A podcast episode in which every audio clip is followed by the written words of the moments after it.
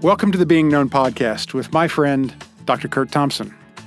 And my friend, the most beautiful man in the world, Pepper Sweeney. We are here Dude, to dude, dude, discover wait. and explore what it means to be truly known.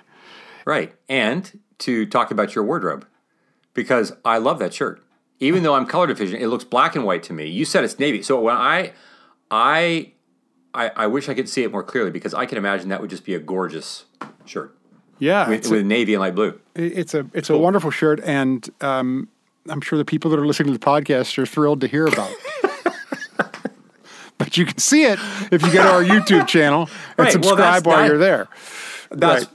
Yes. that's what I'm getting at. I want people to go to the YouTube channel and subscribe. Exactly. All right. So we are here. Uh, this is our last episode of season four. Um, we typically do a um, a season-ending wrap episode, and where we kind of cover all the things.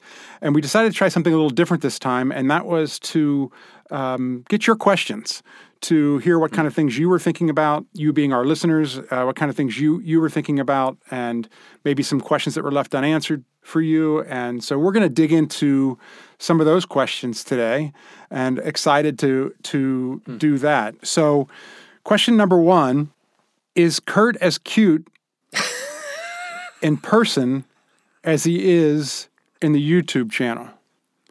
I thought, oh my gosh. And the I thought- answer I thought, is a decidedly yes. Kurt is we he's he goes sometimes by cute Kurt. CC we call him. Oh. And uh, and to answer your question, uh, thank you for asking that. We we really appreciate it because it's an important one.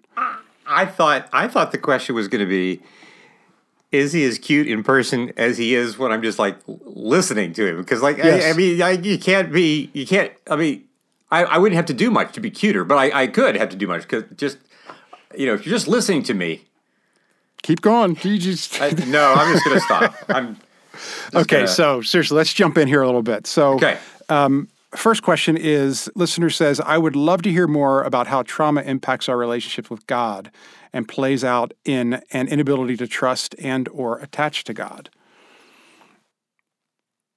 Well, you know, one of the things that we, uh, I think we mentioned in our season is that trauma doesn't just shatter our sense of our stories, it also mucks around with, it also shatters the mechanism by which we perceive what has happened to us.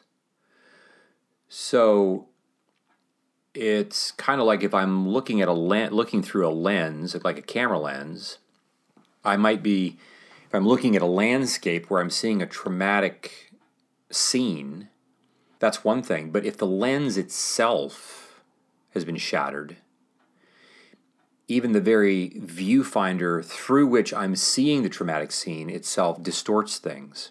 And from a brain standpoint, this is again another reason why we need the help of others. Not just, I don't just need like mechanics. I don't just need EMDR. I don't just need brain spotting. I don't just need, you know, I need the presence of others who can see things for me uh, in ways that I can't see. And, you know, God has to, God is dealing with the same brains that everybody else is.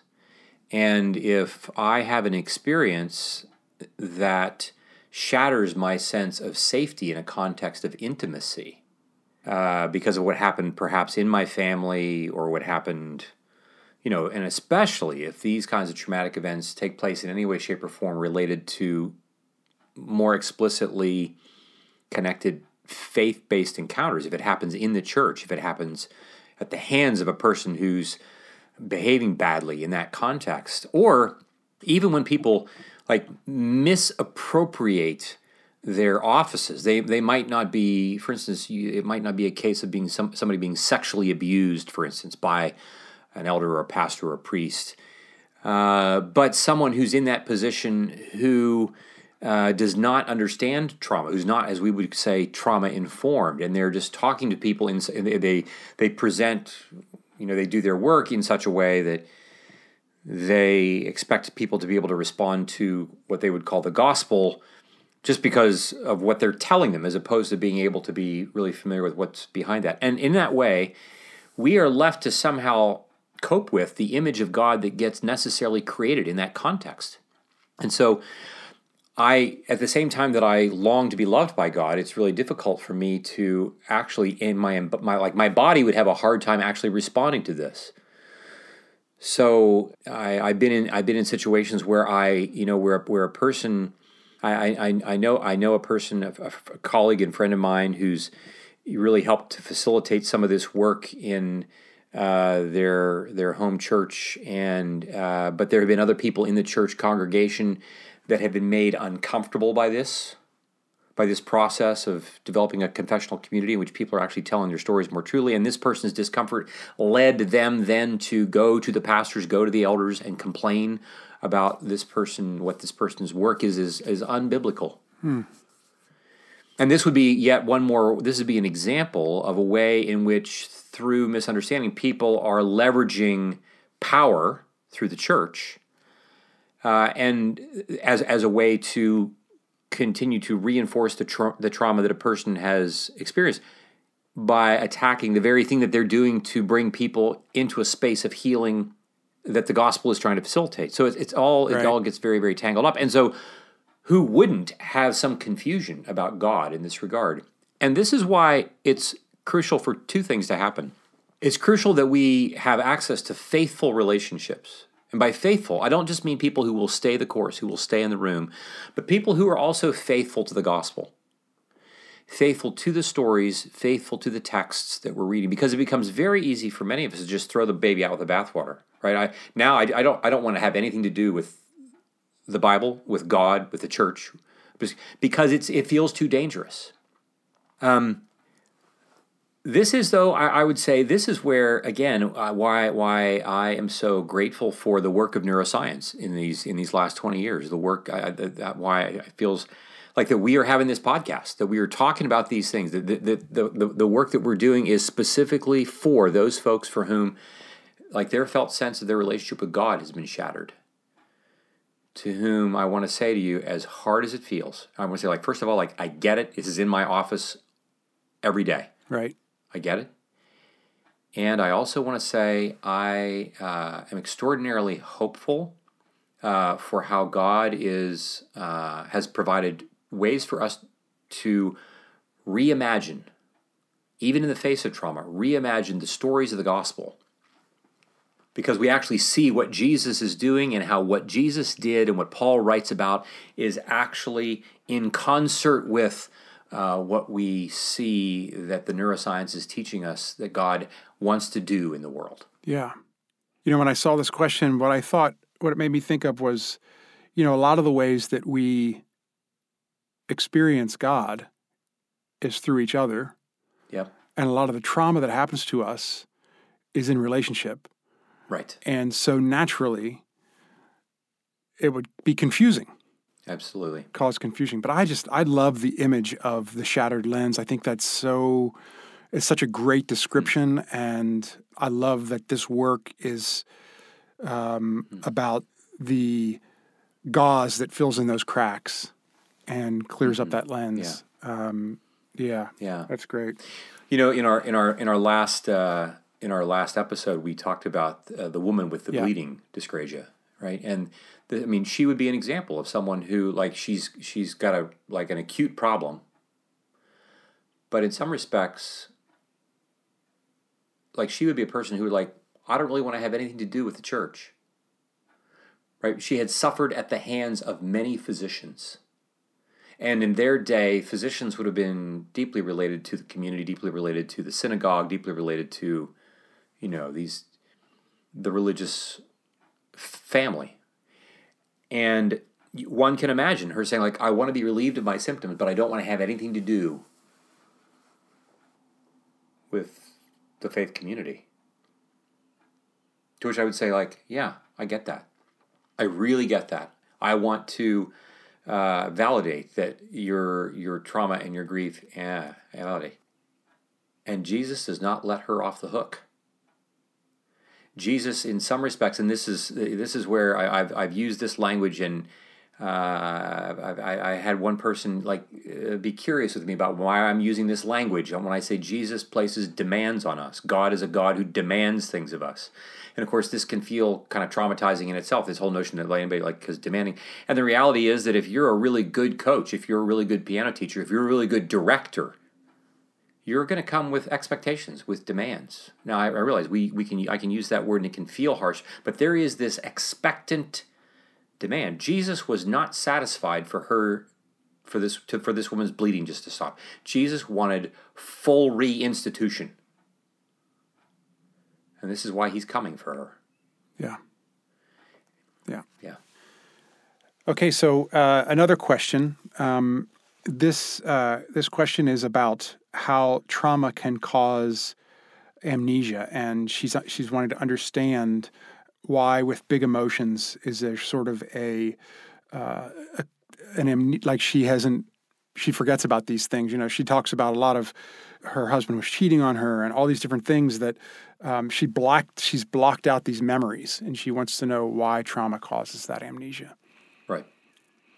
Well, I think it's important. There's there's a couple of parts. There's two parts to the answer. One one part has to do with the fact that just the, the way that we humans engage overwhelming, uh, painful emotion.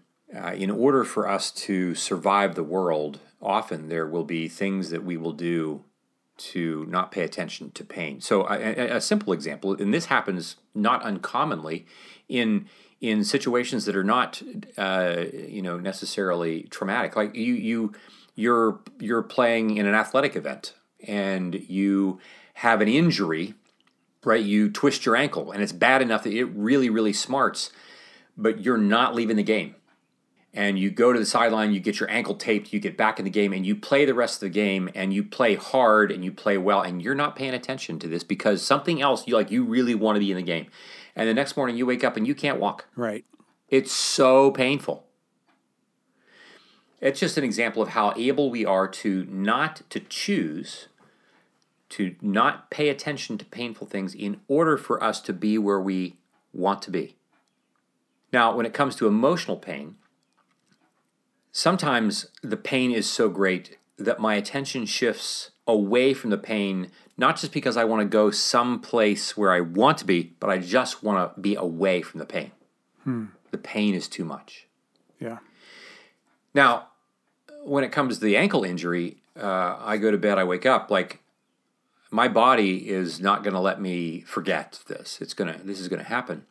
When it comes to emotionally painful things, a similar thing can happen in that we can for days, weeks, months, years, decades practice not paying attention to things.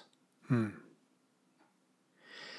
But that does not mean that we are not feeling it. It does not mean that our bodies are not encoding it. Our bodies are not holding on to it. An example of this I write about in Anatomy of the Soul. I write about this story of a, of a woman who uh, she was out for a run. She was sexually assaulted on her run. She kind of came to, if you will, when she got back to her apartment, and she didn't. Uh, the, the details of what had happened over the last three hours were kind of fuzzy to her. She didn't really remember all that. Uh, she just was aware that she was bruised and scratched up and she knew something had happened. She couldn't really quite take it in. Eventually went to get help, ended up in, in our office, and we started to work with her. And she still didn't have clear memory of the event, but she did know that anytime she got close to that area where she had been running, if she ever went back there, she would find herself suddenly becoming overwhelmed with panic, despite the fact that she couldn't really exactly remember the explicit details of the events. This highlights then the difference between what we call explicit and implicit memory tracks. And in order for me to remember things on purpose, explicitly, especially what we would call time travel memory, like I remember what I had for breakfast this morning, I remember that we went on vacation to the beach last summer. I actually have to pay attention to it on purpose, and I pay attention to things that are emotionally salient. So my attention is drawn to things that have emotional significance to me. They might be frightening, they might be joyful, but I'm drawn to the things that have significance. But if the significance is too painfully overwhelming, and I then don't pay attention to it because it is too overwhelming, if I don't pay attention to it, I literally don't encode it hmm. explicitly. But it doesn't mean that I'm not encoding it implicitly. And so I might not remember all the things that happened to me, but I can then have these things, I can have symptoms starting to be evoked in me when I, you know, years later, when I am starting to have encounters with certain situations that actually are reminiscent of those events. So it's not uncommon for someone to have had history of sexual abuse as a child, as a young person, as a young teenager, kind of bury that, and then they get married. And in the course of their marriage, in the course of intimacy, not just sexual intimacy, but in the course of just even emotional intimacy, it gets close to those neural networks that represent the terror of the abuse. And so this person can start to have feelings that they remember, they don't, and they don't know where they're coming from. And we might not remember this. Um, what's really important for us to recognize, number, one, the, the, uh, one of the good news, and in, uh, a couple of episodes back, uh, Babette Rothschild, um, we gave a, a about a, a, trauma healing manual as a resource, and just to recognize that uh, in order for us to heal from our trauma, we don't actually have to be able to remember all the details of all the events. We don't have to. Ha- we don't have to be able to do that. If we are able to do it, and to the degree that we can, through different ways that we can explore that through EMDR, through brain spotting, a number of different ways that we can access these things over time. We can, through the help of a therapist, we can bring these things into greater uh, places of integration. But hopefully, that answers the question about like why, why this happens, Right. uh, both from a neural memory standpoint, but also just from a functional standpoint of why it's so hard for us uh, to tolerate these emotional distresses. And and the big thing about community pepper is that not unlike you know when we uh, talked about Emily's story in our last episode, this notion that when she was in the confessional community and she put her hand on her chest, but then so did everybody else. What we were trying to help her do, what I was trying to help her do in that moment, I was trying to help her actually simply regulate her own distress. And if that had been just she and me in uh, in a, in a room, just the two of us individually, she would not have had the opportunity to witness everybody else doing this. But everybody else doing this actually enhanced her own capacity to regulate her distress. And this is why com- the presence of community uh, enables us to hold our distresses much more uh, effectively uh, so that we can do the work that we have to do to gradually um, gain traction, to gradually build resilience, to gradually learn how I can be in the presence of these distressing emotions and be okay. Uh, like any other learned thing that we're doing that's hard to do, um, that's again the beauty of community in these moments. Yeah. Yeah. That was a great example in the last episode, uh, Emily's story. Um, and I loved how you went on to say that um, the other people in the room were finding their own healings and emotions in that moment as they were experiencing that together. Yeah. And uh, that's been a common thread. And it's a, I think it's a common thread throughout your teaching, and it's been a common thread throughout the podcast. How, you know, when we come together in these confessional communities, the person that is telling their story is not the only one that's benefiting. It's the person that's listening to the story as well. Mm-hmm. And mm-hmm. um, mm-hmm. yeah, that's been a beautiful thing to to sort of learn and understand. Yeah, there is that sense in which, in these communities, uh, you know, like when you're telling your story, if I'm attuned, Right? invariably you are telling a part of my story. And the thing is, that part there there there is necessarily going to be a part of my story that I can't know unless you tell it. Yeah. I need you to help me be aware of me. Yeah. Yeah. Which, interestingly enough, is like this. This is just this is the way it is from the beginning, right? A newborn only a newborn is only going to survive, let alone flourish, to the degree that someone is coming, like to find her. Somebody some coming to to find him. Yeah. Yeah. So from uh, episode nine, um, we have a question about as as someone who's trying to educate the church about trauma, what would you recommend needs to be covered? I mean, everything. you know, not just mm-hmm. with the church, but you know, if you're if you're trying to um, educate people about trauma, obviously the first thing you want to do is get educated yourself, and yeah, yeah, yeah. Well, you know, you know, Pepper, I think. Um, it's a funny thing. Um, the very thing that we most, that we all most desperately long for, is also the very thing that is most terrifying for us, and that is this experience of being known simultaneously. You, you can't get away from it, right? Uh, if you were to if you were to ask most people, even even people who don't, even people who are not Christians, what, do you think of Jesus? There would be few. I, I don't think there'd be very many people who'd say, "Well, I think that guy's a rascal." You know, I would, I wouldn't want, I wouldn't let that guy, I wouldn't let that guy in my house. I don't know a lot of people who would say that, right?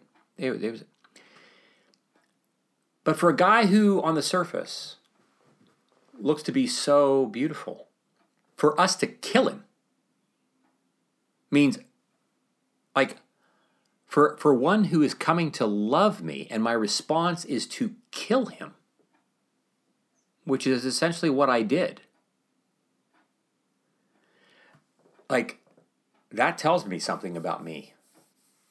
That tells me something about the degree to which I uh, both desperately long, I, I, long for the thing most desperately I'm also most terrified of. And so when it comes to the church and educating the church about trauma, it is important to know that the thing in this case, I mean, in some respects, the gospel, Jesus coming, is the very thing that we're trying to do. Jesus comes to the world and says, Y'all are traumatized y'all have like like and, and I'm I'm here I'm here to show you the way into through and out the other side of your trauma.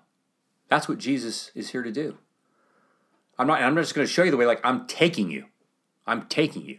But I can't force you to go with me. I won't force you to go with me. And you have to at the very least you have to be willing to acknowledge that you're a traumatized group of people. You're a traumatized individual and it's going to require certain exacting work for the healing and the recommissioning to take place.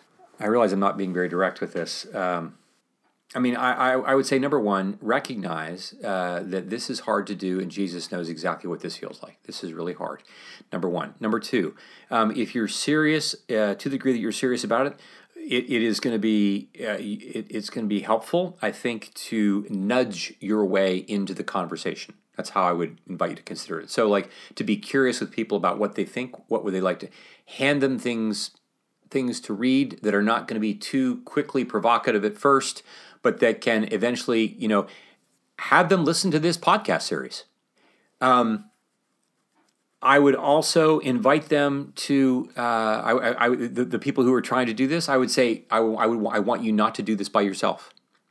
Uh, it, for us to think as an individual that I'm going to go to uh, I'm going to go to my church. It's going to be important for us to go to our church. So it's going to be important for us to have allies, for us to have our own community that is going to help us do this. I think it's important to recognize as well that uh, it is more difficult it's not impossible. It's more difficult for a church to explore this and pursue this if the leadership does not buy the idea.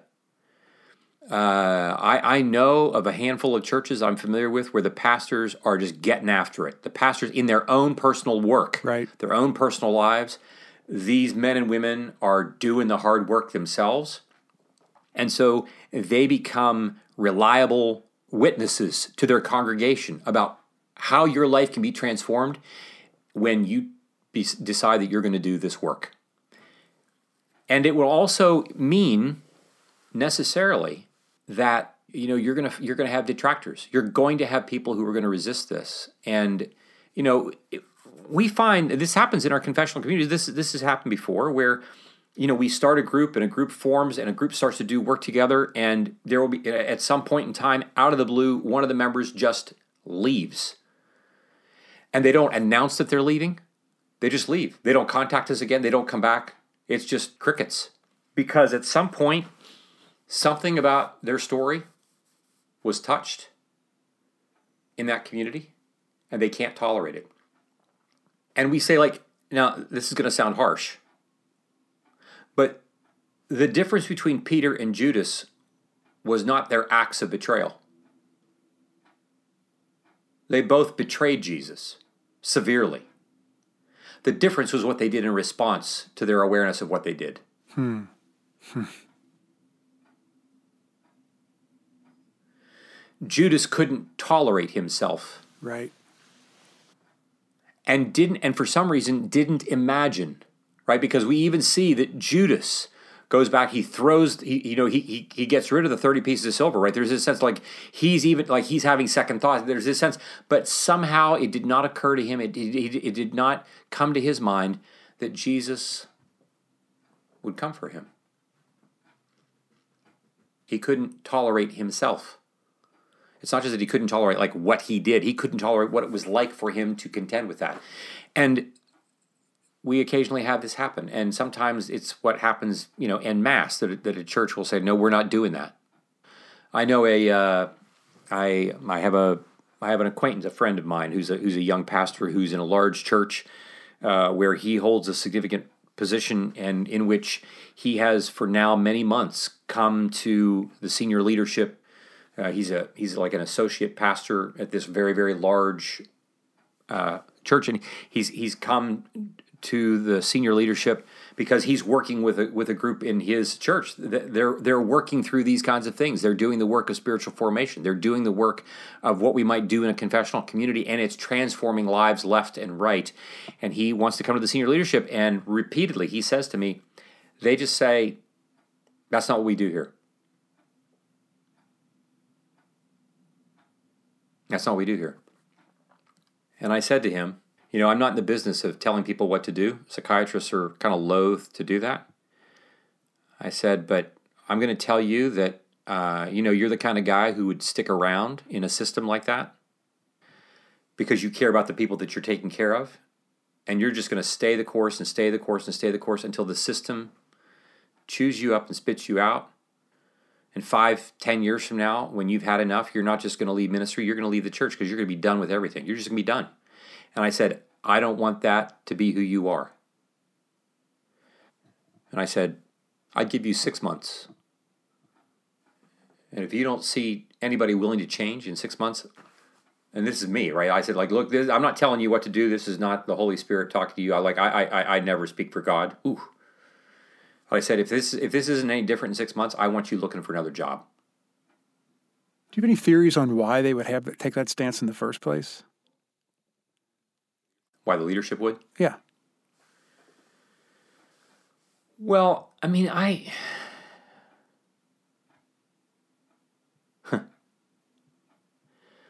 I do think. I do think Pepper. I mean, we can use all kinds of metaphors. It's it's kind of like, um, you know, I invite you to come into my house, and I and I love having you in my house. And you come into my foyer, and then you come into my living room, and you come into my kitchen, my family room, and you're going to stay overnight. So I've got a guest room for you, and that's great. And you can even see where I sleep and where the office is, and so forth and so on.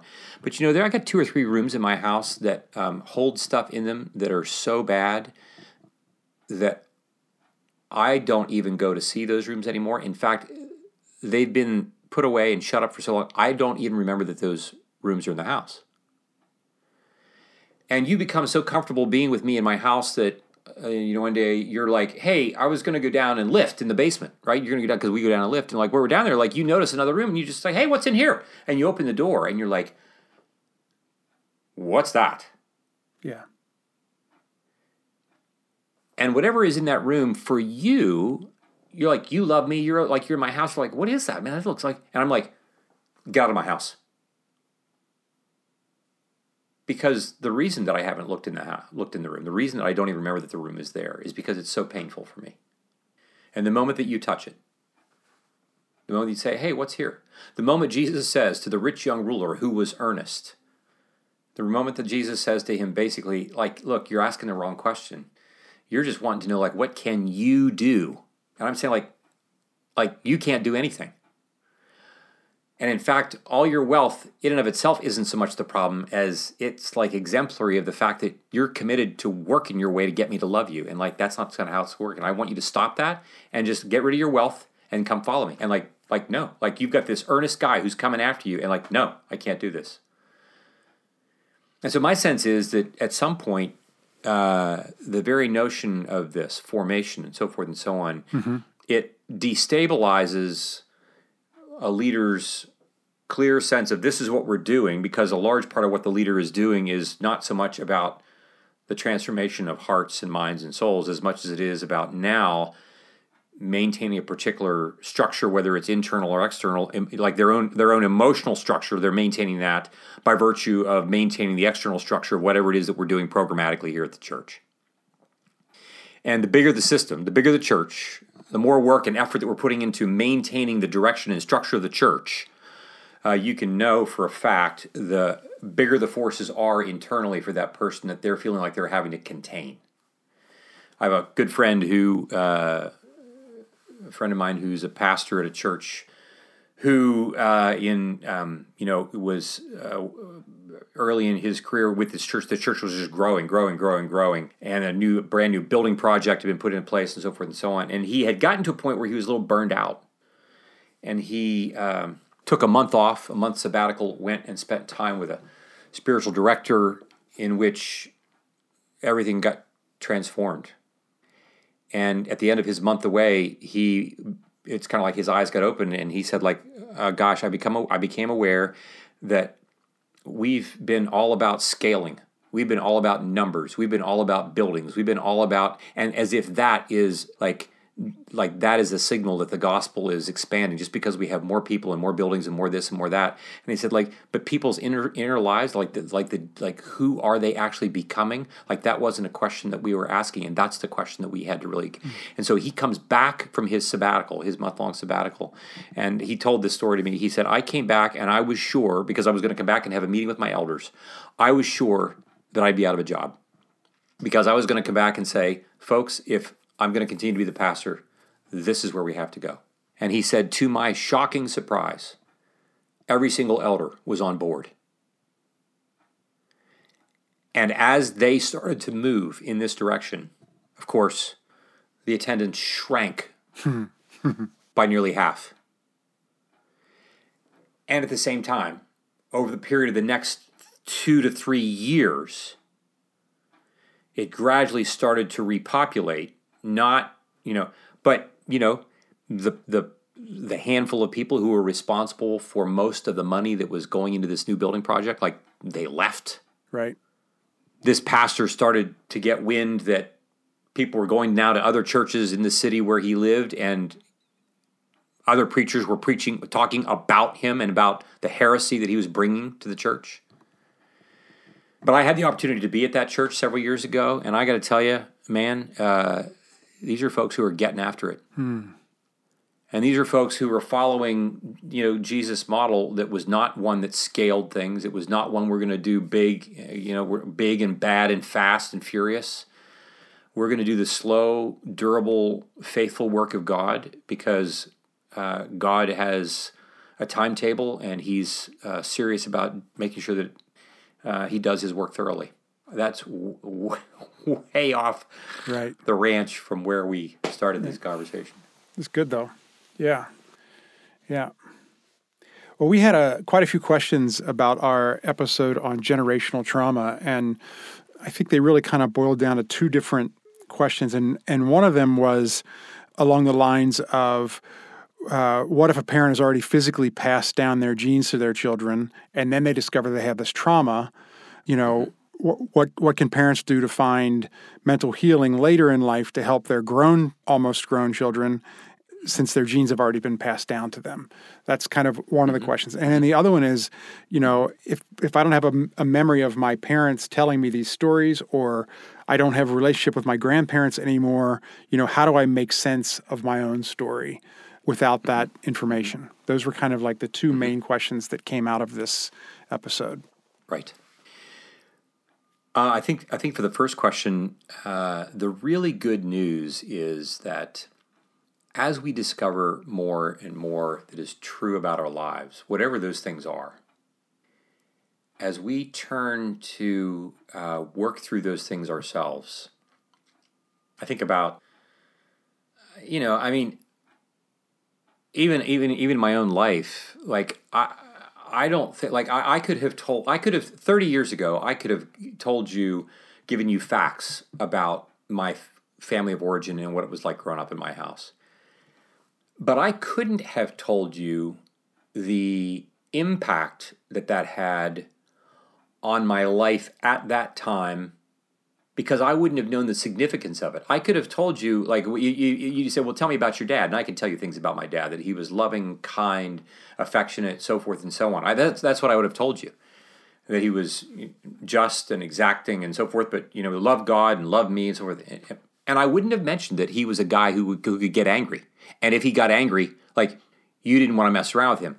Now, my brothers were in the room. They could say, well, what about, like, when he would get angry? Like, oh, yeah, I could be aware of that. And I could name that as a fact but I would not know it in terms of its full impact on me, which was, oh, it was also equally true that I was learning to be afraid of anger, which meant I wouldn't name anger in my marriage. I wouldn't know what to do with anger when it came up with my kids. I wouldn't know what to do when it came up with other people, with my friends. Like I, am just like I'm just going to swallow this. I don't know that I'm doing this.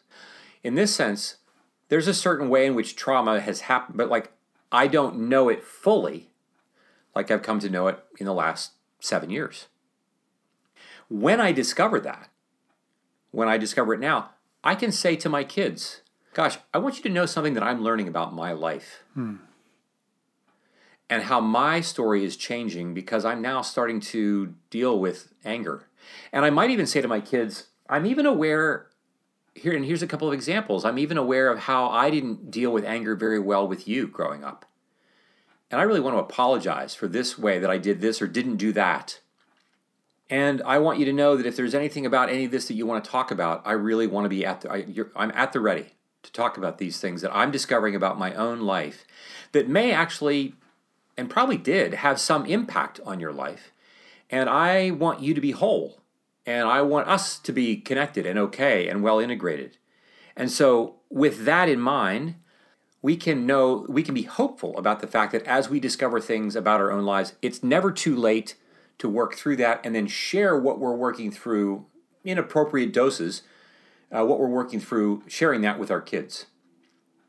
And what was the second thing? Then the second the second question that came out was yeah. more about um, people that that never heard the stories from their parents and mm-hmm. don't have access to their grandparents or anything like that. Mm-hmm. Um, so how do they make sense out of their own stories when they don't have these resources that they can tap into to find out what you know what happened prior to their being brought into the world? Right. Um, it is. Uh, it, it, it, so so here's here's an example of this. Um, it's probably true for a lot of us. I mean, I, I, would say it's true for me. Like, I didn't hear from my grandmother that she had been so depressed that she got ECT. She got electroconvulsive therapy when she was. I, I, I didn't hear that mm-hmm. from her. I heard it from one of my cousins. Mm-hmm. I didn't hear much detail about that story either. So I don't actually have access. I have I have only oblique access to the story itself, and only that through my cousin. I don't have it directly with my grandmother. So just want our, our, so so in some respects, I have some, but not full access mm-hmm. to that. So let me let me give you another example. So in our last session, we were talking about Emily and her story, and this notion that she had siblings who had a very different experience growing up in the house, and they were not open to talking about her experience. Right. And so, in that sense, she could have had access to things that she wasn't then able to have access to because they weren't going to grant it. If that makes sense. Yep.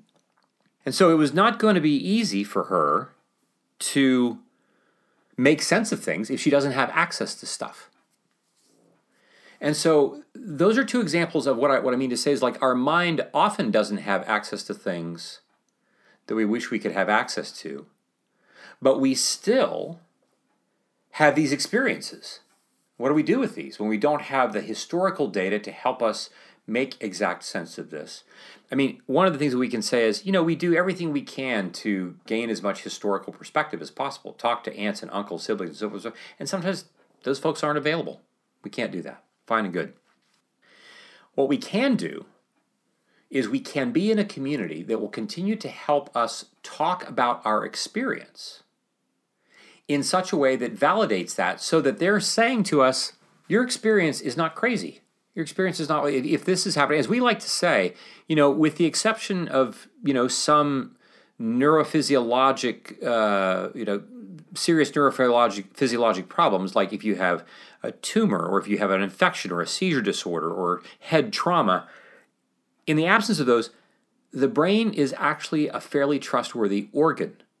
And and by that I don't mean that like you're going to have experiences that you're going to like. It's like saying when the when the I may have said this here before when the smoke detector goes off in the kitchen when I'm cooking bacon, I don't like it. But I don't say that my smoke detector is not working right. I say like it's working and I don't like it. When I'm having panic, when I'm having depression, when I'm having these like I was like my brain's not working well. Fair enough. Something's not right in the kitchen. Fair enough. But the smoke detector is doing exactly what it's supposed to do. When I'm having panic, my brain is trying to let me know that something is going on. And as long as there's something going on, it's going to be necessary for me to have somebody else who's in the room who can help me imagine scenarios so that I can make sense of what access I do have, with what little access I do have. This is this is not a small thing, especially when it comes to people who've been adopted. Right. Right. People who've lived in adopt right foster adoption where they like many of them like they they don't know who their birth parents are. They don't have access to a lot of things about their life that they don't have. They feel like they're just like coming out of a void completely. And so it's necessary for them to receive a ballast, if you will, a support network that can say, this is really hard. And we may not be able to figure out all the things that happened, but we're not leaving the room and we're and you can count on the fact that just because you're having this and it doesn't make sense to you we don't expect you to make sense of it overnight. We don't ex- we're still going to be with you and help validate what your experience is to continue to help you make sense. And then what are we then going to do with what your experiences are here today? Remember it has a lot to do with the story that I'm telling ourselves. This is one of the main things, like this whole notion of confessional communities are about helping us tell our stories more truly. And truly isn't just about true according to the facts as they happened in the past. It's also, I want to tell my story truly relative to what is the story that I want to live into. I want to live into a story in which I believe that I'm loved deeply. Now, what if I would like to know that I'm loved deeply by my birth parents and I have no idea who they are? That's going to be, you know, that's going to be like that's the wolf at my door all the time. And if I can't access that, what am I going to need to do instead? I'm going to need to have plenty of access to people who do love me. Hmm. In the here and now are going to transfer my story. And you, and this is, we, this is Mark chapter three. The people who are, who are in the room, they are going to be my birth parents. They are going to be my brothers and sisters who are coming to love me, practicing this over and over and over again and and we'll continue to say yep this is a hard process. This is difficult. This is not this is not easy to do. But we're not leaving the room. Yeah. Yeah. In, in our time that we have left i have, I have a couple more questions. One um, we had a, a listener from season four episode five who was concerned about a story that you told um, it's a sort of a, a, tough story to hear about um, a family that had some issues of incest uh, that had happened, mm-hmm. and um, mm-hmm. and then we didn't really talk about what happened to the person that committed these things. We talked more about how the family was surrounded by the church and um, were were taken care of in a place um, and helped out mm-hmm. there. And I think this particular listener thought that we were saying that this was all kind of shoved under the rug and the church just took care of the situation. And so I just wanted to give you a chance to um, touch on that. Yeah, well, uh, first of all, uh, thanks thanks to the listener for bringing yeah. this up. Um, grateful that you brought this to our attention. And uh, a couple of things. One is uh, to this story in particular, absolutely, in fact, the proper authorities were involved in this every step along the way. We didn't talk about that because that wasn't the focus Right. of the attention of the story. When those, when these kinds of things occur on my watch uh, as a mandated reporter, this is what we do. We we are always involving the proper authorities in this. The proper authorities were involved in this in this situation as well. It was really mostly talking about in that instance we were talking about what the church was doing for the people who had been traumatized. Right. So that's that. And so um, so in that instance, it, it was it was addressed. It was addressed immediately. Uh, number one. Uh, number two, then to say that uh, uh, we we always do address it anytime it's brought to our attention. So I, I think uh, to just you know emphasize uh, for anyone the absolute need to involve proper governing authorities in these kinds of situations when they arise. These are not situations that should be left just to the authority of churches or families. Uh, when these kinds of things happen, it is proper for uh, judicial authorities, uh, whoever happens to be in your in your jurisdiction, to be involved, and we're committed to that, and that's what we did in that situation as well. Yeah. Thank you. Thanks for clearing clearing that up. Um, So then, finally, um, in our episode on sexual trauma, uh, we we discussed, you know, mostly um, sexual trauma that happened to women because the statistics are so overwhelming, right? Right. But we also acknowledge that this can happen to men, and uh, we had several um, people reach out and you know talk about if we would be able to share more specifically of men who have gone through sexual trauma and the shame that um, surrounds that, and if there are any resources or uh, anything like that that you could share to help um, someone who's gone through that. Yeah, I mean, we could. It's, it's Yeah. a great question, Pepper. And, and again, thanks thanks for those of you of our listeners who who wrote about that. You're right. Um, most of our attention was uh, in the stories that we told were of that ilk because of the statistics.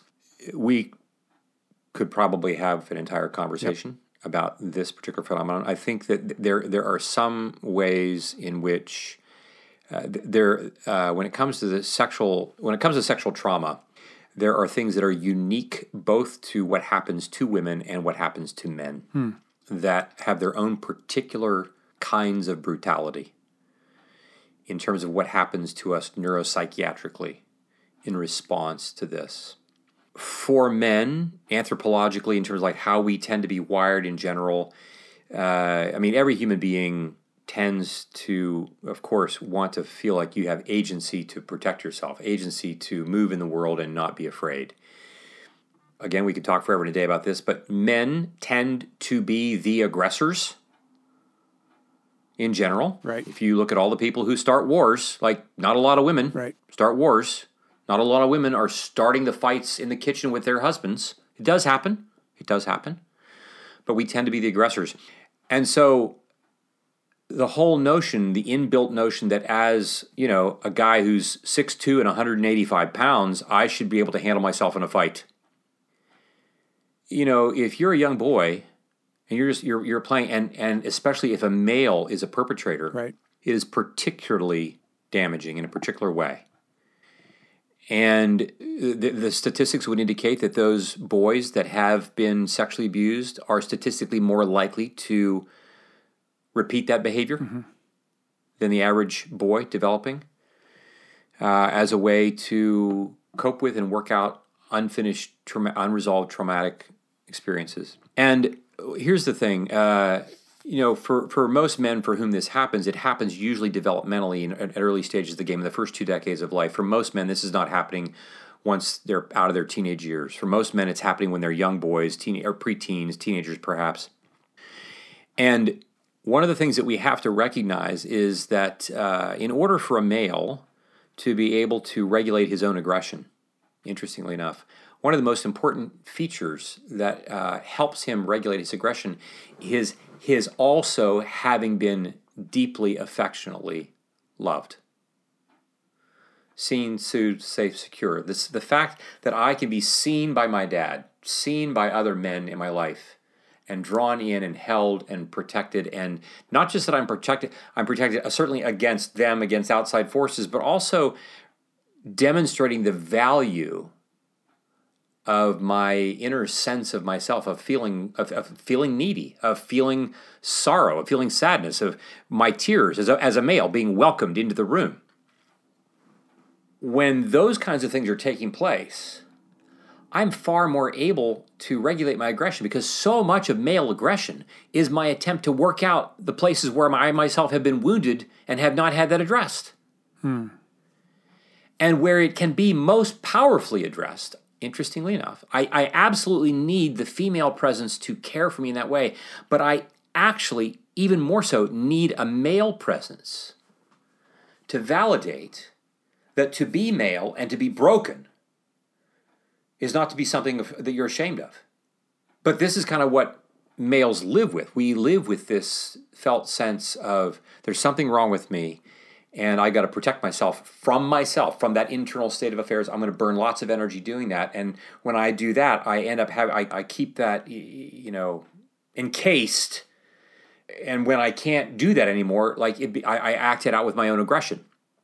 And so, um, you know, to those men who've had this experience, I would say, uh, I would love nothing more than for, I mean, what, what you need is a community of other men and women uh, who are willing to embrace you and say, uh, I want the part of you that has been wounded, that has been traumatized.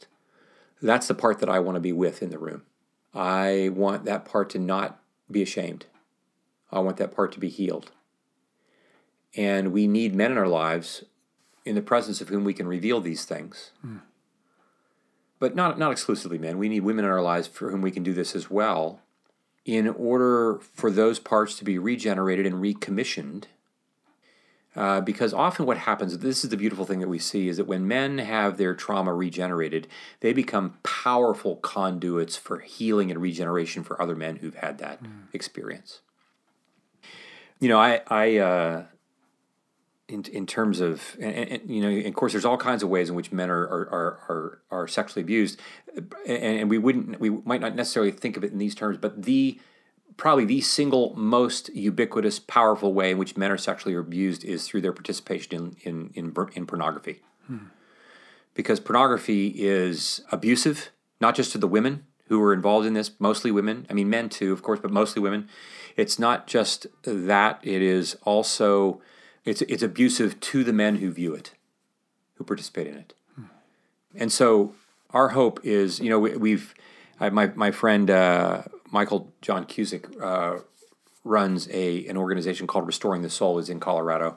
Um, that does a lot of work, uh, not least of which he, he, does he does these he does these men's retreats that I've that I've personally been able to participate in as a shepherd. He will have about twenty shepherds that will people who are helping him bring about thirty guys in to do work for a weekend intensive, uh, many of whom have had, you know, really painful experiences with sexual brokenness. And uh, he would be one resource that I would say is, is really helpful for, has been helpful for a lot of people. Great. Thank you. Thank you, Curt. Um, yeah. So I really want to take this time too to just thank our listeners because you had such an overwhelming response to when we asked for questions. You really opened up and and asked a lot of questions and and told some of your personal stories and we just uh, we just really appreciate you. We appreciate that you uh, are listening. You know, this is the final episode of um, season five. Um, we've traveled through this uh, twelve episodes on trauma. Season season four. four sorry, season four. It feels like ten. Uh, season four, and we are.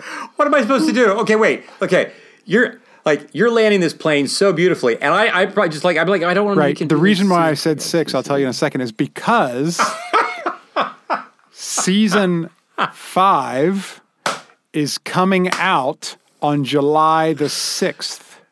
So Talk mark your calendars. Um, you would think after 12 episodes of trauma, we would be talking about you know laughter and joy, but we are digging into the soul of shame for season five, and I am really excited about it. Curt Thompson's second book, uh, entitled The Soul of Shame, uh, similarly to the way that we went through The Soul of Desire in the third season. Uh, we're going to go through chapter by chapter the soul of shame, and we are all going to benefit from it. And I can't wait. Curt, thanks for this great season. Mm, and you, um, we are going to head over to our YouTube channel now to have our post show conversation with Amy. We've saved a question. Um, a couple of questions, but one of the questions that uh, I'm looking forward to answering is uh, how Curt and I and Amy all became friends and, and how we came Hmm. to know each other. So um, be sure to check that out as well. Curt, I love you, and we'll be back next Love you, season. man. Awesome. Right.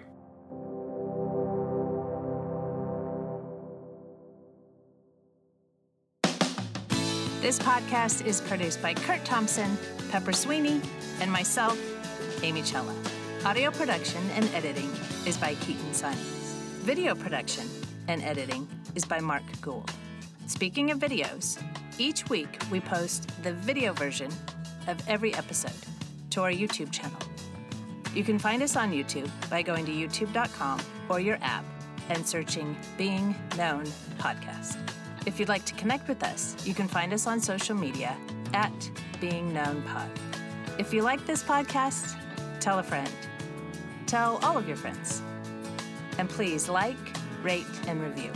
Be well, be known.